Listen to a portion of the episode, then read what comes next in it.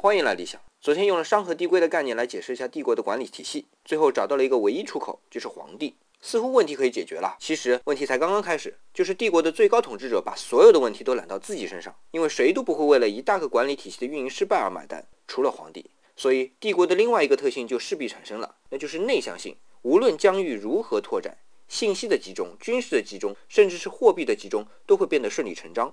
这点不光是中国啊，哪怕是当时号称日不落的大英帝国，货币也是内向性的。